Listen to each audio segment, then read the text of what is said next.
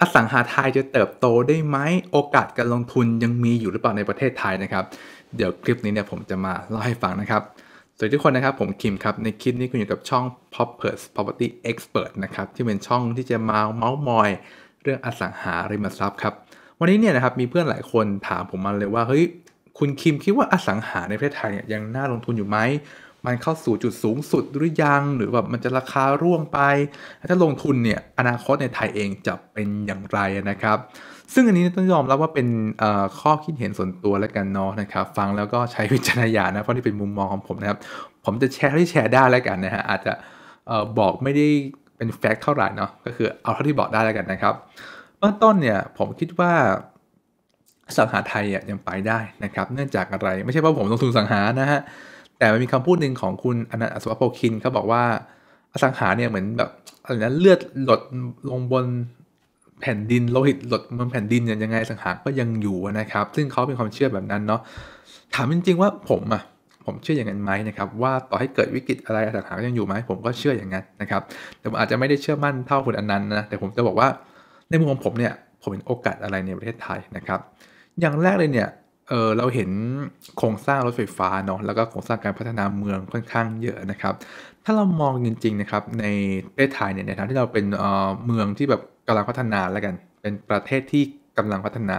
หมายความว่าสิ่งหนึ่งที่จะเป็นการพัฒนาในประเทศนั้นคือโครงสร้างพื้นฐานยังลงไม่ครบนะครับ มันจะต่างจากประเทศที่แบบว่าพัฒนาไปเยอะแล้วเนี่ยพวกโครงสร้างพื้นฐานเขาค่อนข้างครบประเทศแล้วเช่น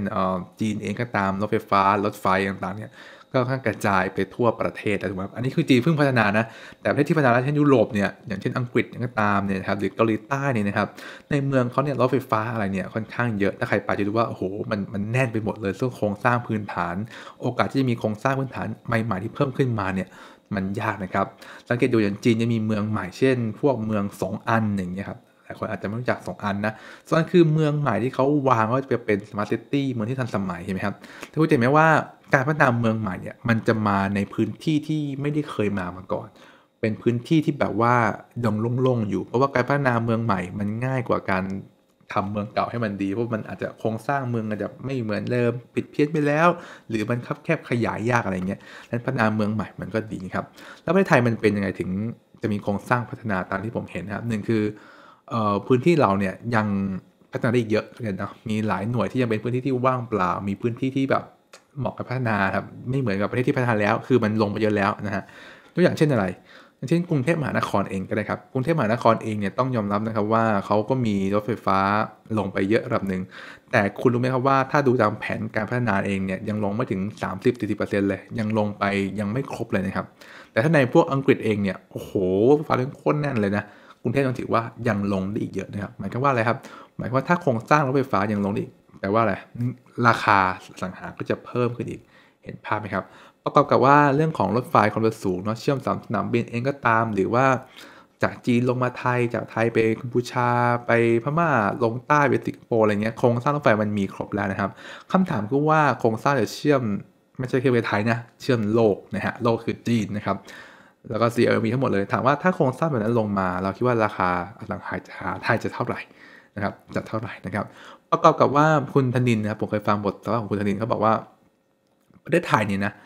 จะไม่ใช่แค่เป็นศูนย์กลางของ CLMV นะครับของเอเชียนะครับแต่จะเป็นศูนย์กลางของโลกนะฮะซึ่งคำพูดพวกนี้เนี่ยคุณต้องไปถอดความหมายของมันว่า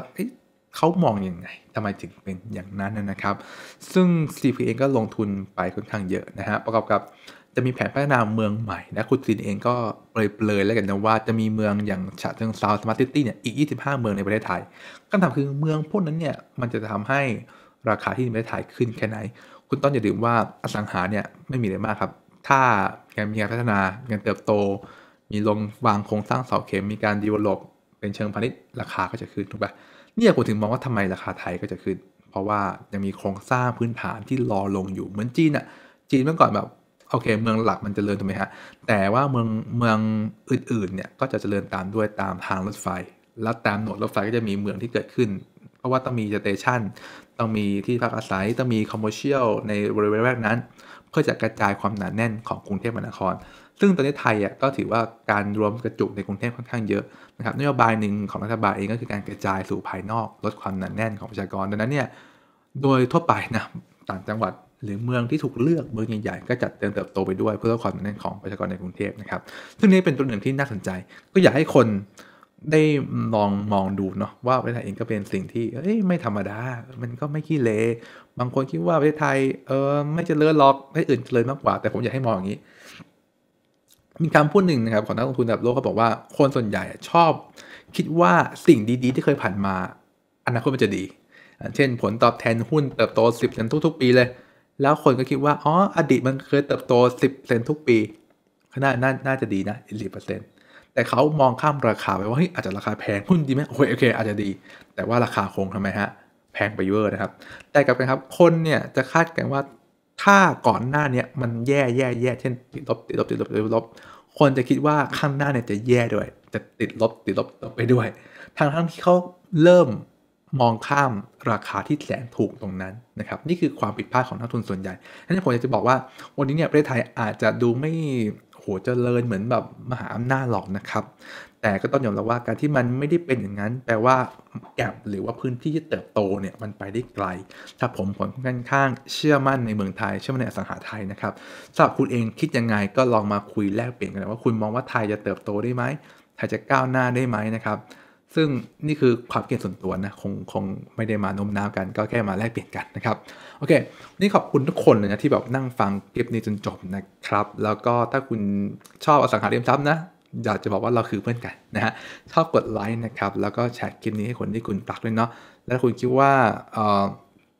อยากจะดูคลิปนี้ตลอดเวลานะครับ อยากจะดูอสังหาชอบมามอยอสังหากับผม ที่แบบน่าจะมีแค่ไม่กี่ช่องนะที่แบบมาคุยเรื่องอสังหาให้มันมันได้นะครับ ก็ติดตามช่องนี้เอาไว้นะ ขอบคุณทุกคนที่นั่งฟังจนจบแล้วเจอกันคลิปหน้าสวัสดีครับ